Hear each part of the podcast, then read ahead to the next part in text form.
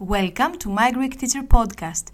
My name is Efia Svesti and I am founder, teacher, and copywriter at mygreekteacher.com. If you are looking for someone to guide you in the Greek language, I will be very happy to help you. Just click mygreekteacher.com and send me a personal email.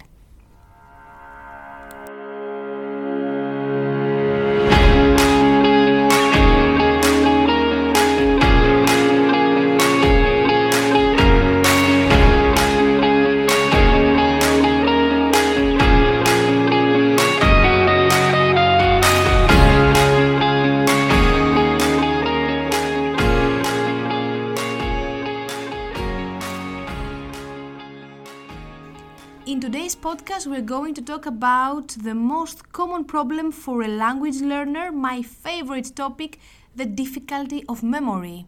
And we're going to talk about some solutions about it. There is no exception. Every single person that comes to me tells me that has this problem, they have this, this difficulty, and they feel very uncertain about it. And I agree with them because I have the same problem too. Everybody that knows me knows very well that this is my favorite part in the learning process. I know exactly how I can help my students because it is something I have coped for myself and I have figured out how I can overcome this obstacle. I have these tips not because I am brilliant, but because I experimented a lot. I had too many failures, so I found all the ways that could help me cope with my personal education because I had two difficulties. I cannot focus for a long time and I cannot memorize and repeat, and this is a very big problem for the current educational system. So let's dig into it and talk about how we can help ourselves to strengthen our memory and feel more confident with our vocabulary and everything we want to learn.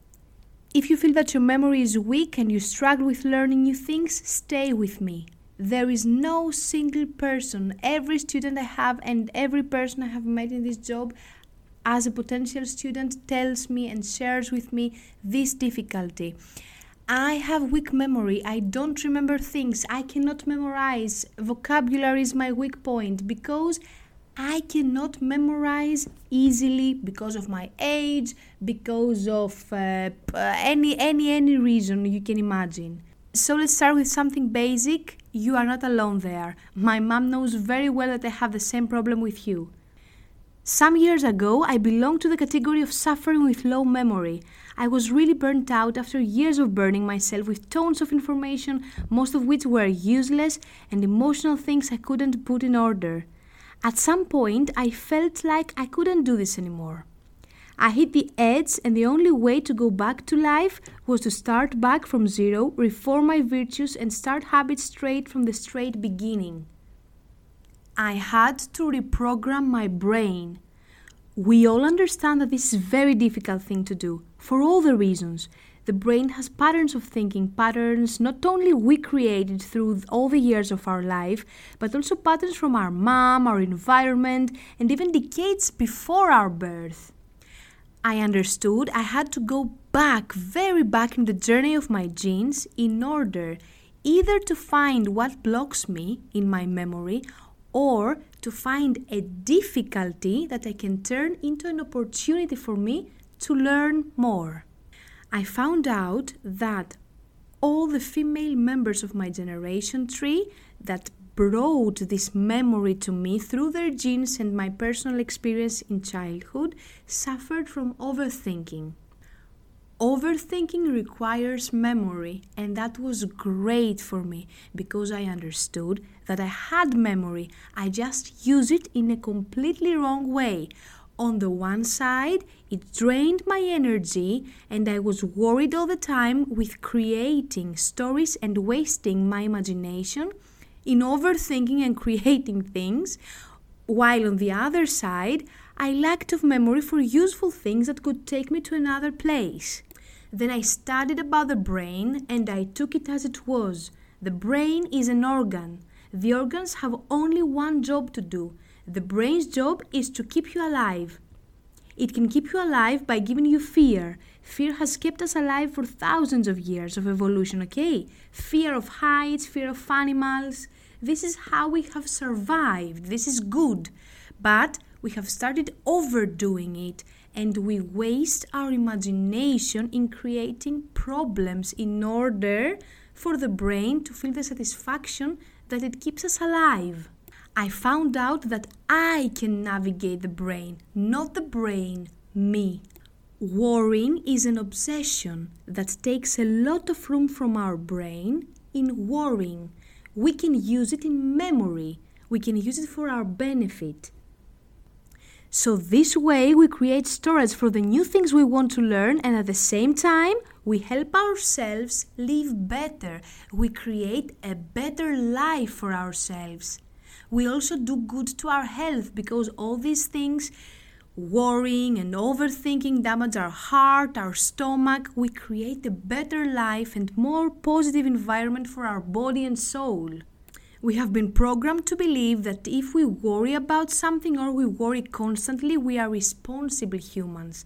This is not correct. If we create a better self in order to cope better, we are responsible.